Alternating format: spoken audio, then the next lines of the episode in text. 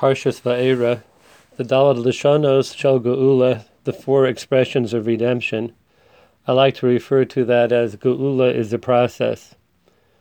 In this week's Parsha, we have Hashem telling the Jewish people, V'hutzesi, v'hitzalti, v'goalti, v'lokachti, I will take you out of Mitzrayim, I will save you, I will redeem you, and I will take you to me as a nation.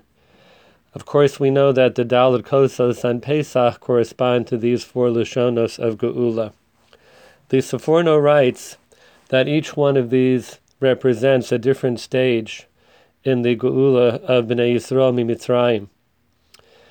Every one of us has our own personal darkness in life, difficult times, and we're striving to reach toward light, toward redemption, on a national level, on a Klal Yisrael level, we have this many, many times in history, and the paradigm for this process is Yitzias Mitzrayim.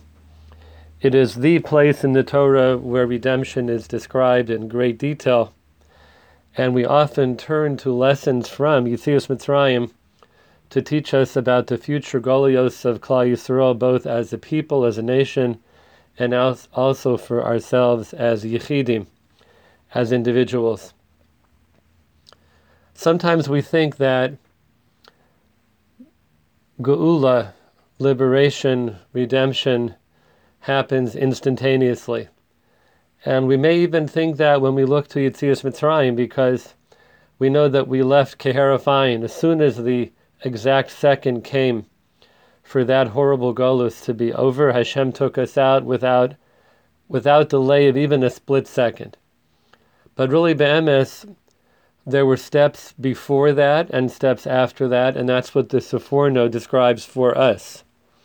He says Vahotsesi refers to when the Makos started, the Shibud stopped. So yes, we were still in Mitzrayim, but there was no more slavery once the Makos began. That's one step of Geula, but we're not all the way out. But it's still called Geula. Fascinating. Second step is vihitzalti. That means we left the boundaries of Mitzrayim. Shetetzu migavulam. Now we're actually out of the land of Egypt. That's geula. That's redemption. It's not full redemption, but it's geula.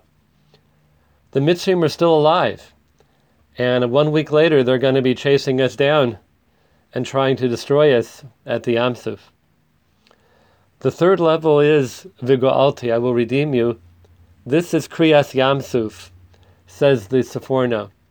Because up until that point we were Avadim Borchim. We were slaves running away from our taskmasters.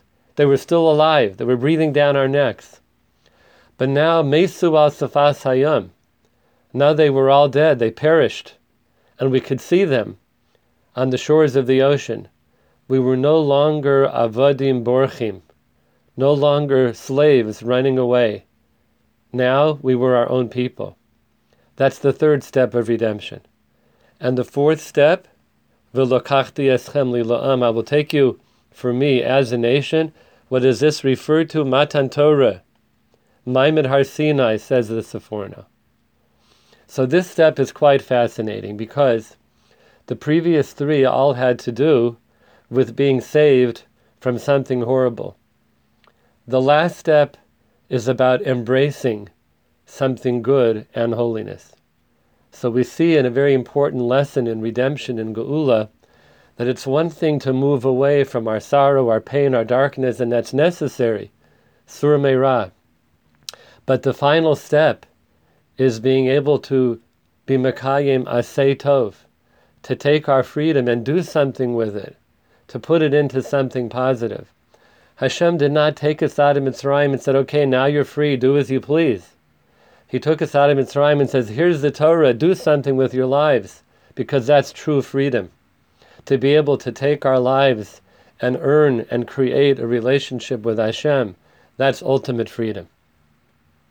Going back to the idea of Geula being a process, it's so important for us to know for two reasons, actually for many reasons, but two that I will mention. One is that when we're in the process of redemption, of leaving darkness and going to light, We often take small steps moving in the right direction and we don't give ourselves credit because we're not out yet, we're not free yet. But really we should, because these are called the Dalal Lashono Shel Geula. They're not called partial Geula, half Geula.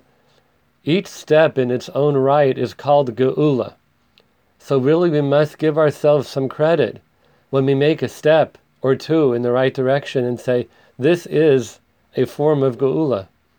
This is a form of redemption. And secondly, that we have to know it takes time. Yes, Yitzias Mitzrayim occurred Keherafayin, but that whole process was a year.